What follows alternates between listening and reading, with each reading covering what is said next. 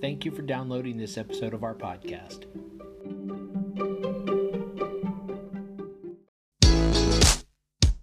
Hi, and welcome to the podcast for Solomon Staircase Masonic Lodge number 357, where we talk about all things related with Freemasonry, including Hermetic teachings, philosophy, reason, spirituality, and much more.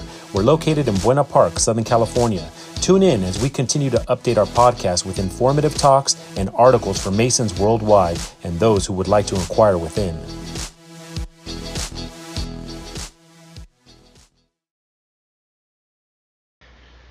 How Do I Know You to Be a Mason by George E. Well. Freemasonry is often thought by the uninitiated and misinformed to be a secret study occupying the minds of elitists. But the secret study or secrets of Freemasonry aren't the typical kind in which information is revealed but to the few.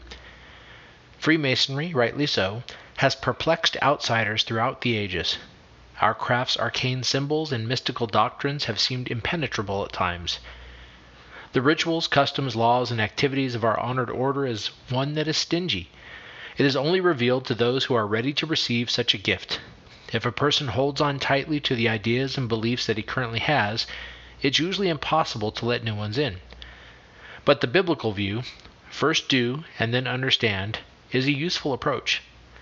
In Freemasonry, students have found that by participating in a little study and some ritual observance, that the doors begin to slightly open and true learning can take place.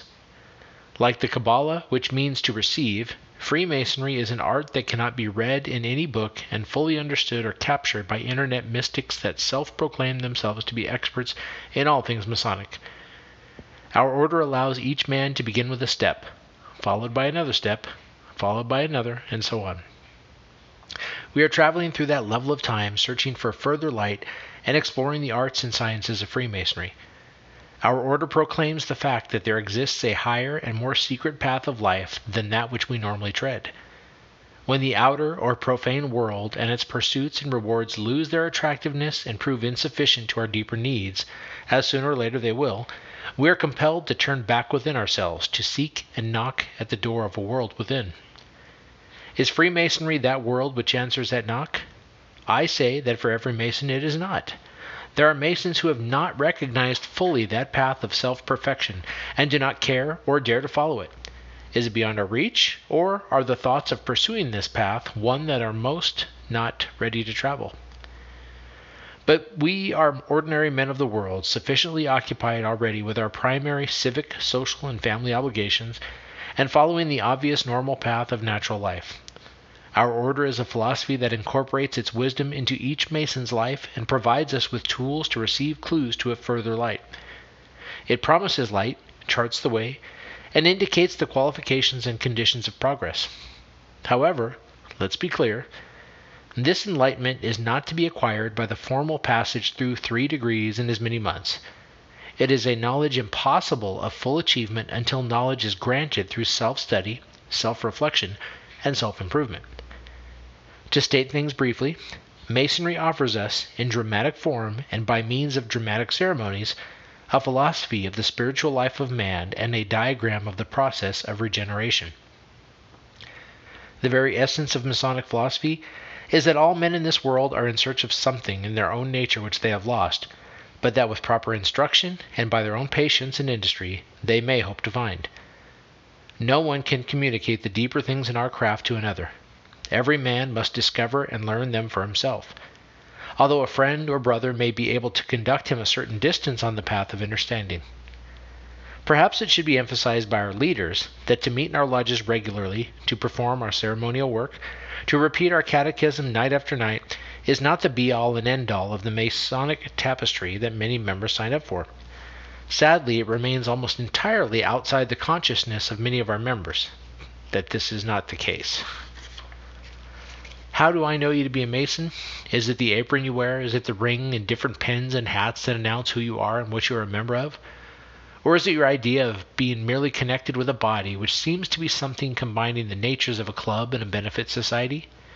I submit to all Masons that it is far more than all these things. The definition of what a Mason is is difficult to put into words. The shape and richness of our craft cannot be diluted, and its relevance to society as a whole cannot be discounted by the mere essence of going through the motions. What will our legacy be to the next generation of Masons? Assuming there is another generation of Masons. It almost goes without saying that we are the future builders of these living essays that enter our order. It is up to all of us to continue in our own personal ways to elevate the craft and make it successful. The elements of leadership, management, active participation, and idea building cannot be overlooked in the forward evolution of our order.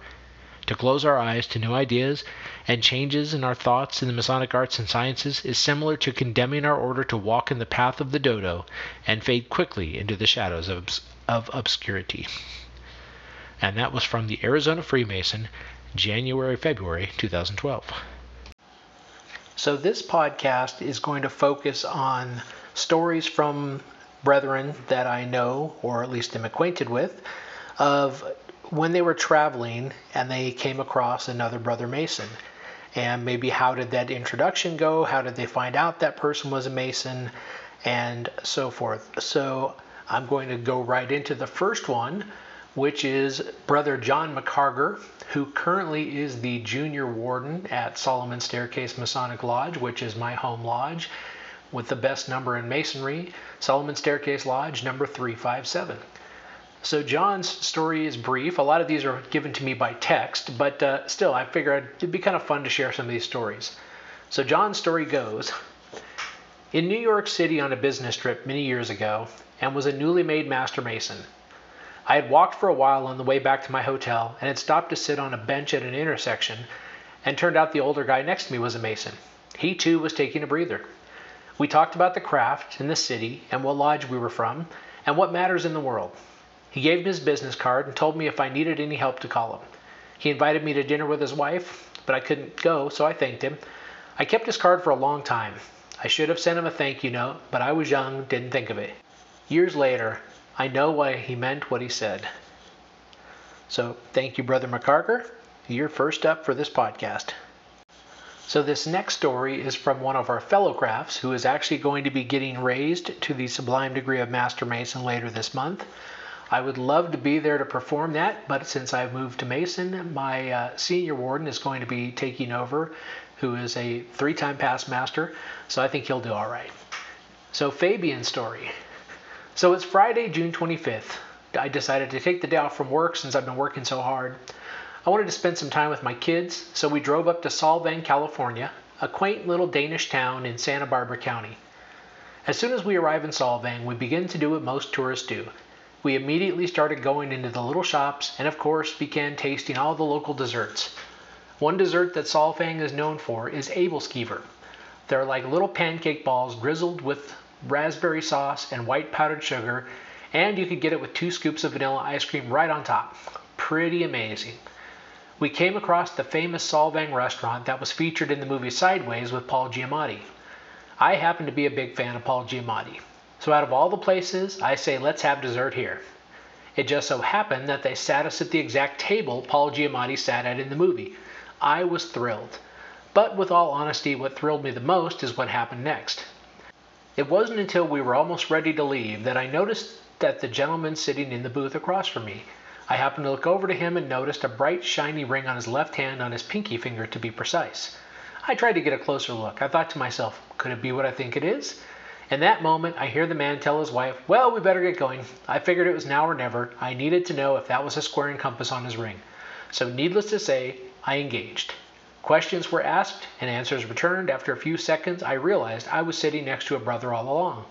I was overwhelmed with excitement, especially since his lodge is in the same district as mine, close to home. Needless to say, we embraced and took a picture together before we departed ways.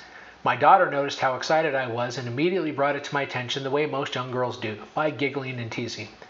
But at that moment, my daughter realized that her dad wasn't part of just some club or lodge, it was deeper. It was a brotherhood, where we have brothers all over the globe. And then he shared a great picture of him and brother Bill Greganti, the junior deacon of Yorba Linda Lodge. Great story, Fabian. So for my story, I actually have a few. I got to determine whether I want to share more than one or just stick with one. I haven't been a Mason anywhere near as long as John McCarger, But uh, Fabian, as I mentioned, is a fellow craft getting raised this month. So my first story is I was a fellow craft myself, and my wife and I had taken a vacation to Egypt. So we flew to Cairo, and then we did a cruise down the Nile, and then hit all the big tourist spots in Egypt. And it was one day when we were on the cruise ship that my wife pointed to me that a gentleman had a, a football jersey on that said Mason on the back of it. And she said, Look, look, there's a Mason. And I said, he's probably a football player, and it's probably just his last name. Now, my wife is one of those people that will go up and talk to anybody. I'm not. I tend to be very uh, subdued. So, anyways, I'm like, nah, nah, nah. It's probably just the guy's last name. I'm not gonna go bug him. You know, he's on vacation. I'm gonna leave him alone. So the next day, I see that gentleman again, and he's got a Shriner shirt on. So of course, at this point, I say, "This is a brother Mason." So I went up and introduced myself. And initially, as I came walking up, he kind of looked a little annoyed. So I don't know if he was a football player or not, but he looked a little annoyed. And then as soon as I said, "Hey, brother," he got a big smile on his face, grabbed me in a big bear hug, and that was it. The rest of the cruise, the rest of the vacation, him and I were buddies. Um, I mean, we we chatted every time we saw each other, and always tried to kind of compare notes. Uh, we were in two different tour groups, so on the same main cruise, but it was split into two groups. But still, it was great. I, like I said, I, unfortunately, as John said in his, I was young. I didn't, you know, younger. I didn't get the guy's name and address and everything. But you know what? For at least the part of that cruise, I had a brother to hang out with. So the next story I want to share is a little different in that it's not me traveling. So our lodge has has won, yeah, I think two or three years. We won best social media. Uh, we won best trestle board. You know, we've won several different accolades from the Grand Lodge. And at one point, uh, we were getting ready to have a stated meeting, and a gentleman came walking up into the parking lot, and he's got a tuxedo on, and he has full regalia. He's got his apron, he's got a sash, he's got all kinds of stuff. And so we kind of look at him and like, hmm, this is interesting. So as soon as we start talking to him, find out he's from Australia. And so we're sitting there chatting, and I just happen to say, So that's kind of interesting. Where are you from in Australia? Oh, Melbourne. I go, Huh. My company, our, our parent company, is based out of Melbourne. And I said, Have you ever heard of Aurora? And he looked at me and he goes, Well, that's where I work. And I kind of said, "What?" He goes, "Yeah, I'm I'm here on a project from the corporate headquarters in Australia." He goes, "Yeah, I'm working down at the you know the uh, U.S. headquarters down the street." And so uh, it was just amazing. So all of a sudden, at that point, I realized this guy works from the same company. He's just in a different office as me, but the same company. So, boy, from that point on, during his entire project, he came and visited us as often as he could. And uh, since then, he doesn't work for the company anymore, but we still keep in touch. And we started a project, and I actually need to follow up with him to see how it was or how it came out uh, to be sister lodges so that Solomon Staircase in Buena Park, California would be the sister lodge to his lodge in Australia. So we've written all the letters and everything. Um, I do need to follow up with him on that. He's a great guy. I still keep in touch with him via Facebook. And if I ever do get down to Australia, I guarantee I will be looking him up and spending some time with him. So, seeing as how I'm the one who actually records this podcast, and with input from the lodge and other people, I'm going to go ahead and take another shot and uh, tell one more story, which I just thought of and was uh, pretty hilarious. So, I had just switched positions at work, and I went from being a purchasing person based out of our corporate headquarters back to my old position, which is a quality manager, but my my territory was the Northwest region. So I have from Paso Robles all the way up the coast into Seattle and Portland, uh, over to Reno. And with that comes a lot of what we call strategic accounts. So these are huge customers uh, with businesses all over the world. So I had barely even been in the role, and one of the sales reps reached out to me and he said, Hey, we need to go out to visit this, cu- this vendor of ours because one of our customers is going to audit them and we need to be there as well. And I said, okay, well, when is it? He said, um, Monday morning. This is on Friday. And I said, okay, Monday morning. Um, where is it? He said, it's in Philadelphia. Actually, it's in Tamaqua, but you got to fly into Philadelphia. I said, okay, well, this will be interesting. So I called my boss and said, hey, this is what's going on. He said, all right, book it. So I had to book a red eye flight, landed in Philadelphia at about 5 in the morning, drove for about two hours to Tamaqua, met the customer there, and had a meeting. And at one point, we were sitting there, and I was noticing that the sales rep for the vendor had a ring on that looked kind of familiar. And so, but he didn't really have his hands in a place where I could get a good view of him. So I finally just asked him, I said, Hey, what kind of ring is that? And he said, Oh, it's a Masonic ring. And I said, You're kidding me. I said, I'm a Mason too. And he says, Yeah. And he goes, I'm uh, actually a member of Yorba Linda Lodge. And I went, What? I go, You're from California? He goes, Yeah, I just met you guys out here for this uh, this meeting. But actually, you know, I'm the West Coast sales rep. That's where I'm based out of. And he says, Yeah, I'm a member of Yorba Linda Lodge. And so, boy, that was it. I mean, all that afternoon, every time we'd get a chance to talk, we did. We ended up going out to dinner that night. And to this day, him and I still keep in touch. So, Tony Shuga, if you're out there listening, that's you, my brother. So, thank you for all the times and fun we've had. And I'm sure there'll be much more to come in the future as we continue doing business together.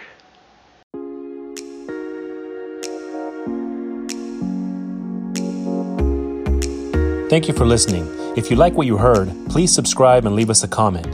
We enjoy hearing from our listeners. If you really like what you heard, share this podcast with your friends and lodge members. Visit us online at solomonstaircase.org.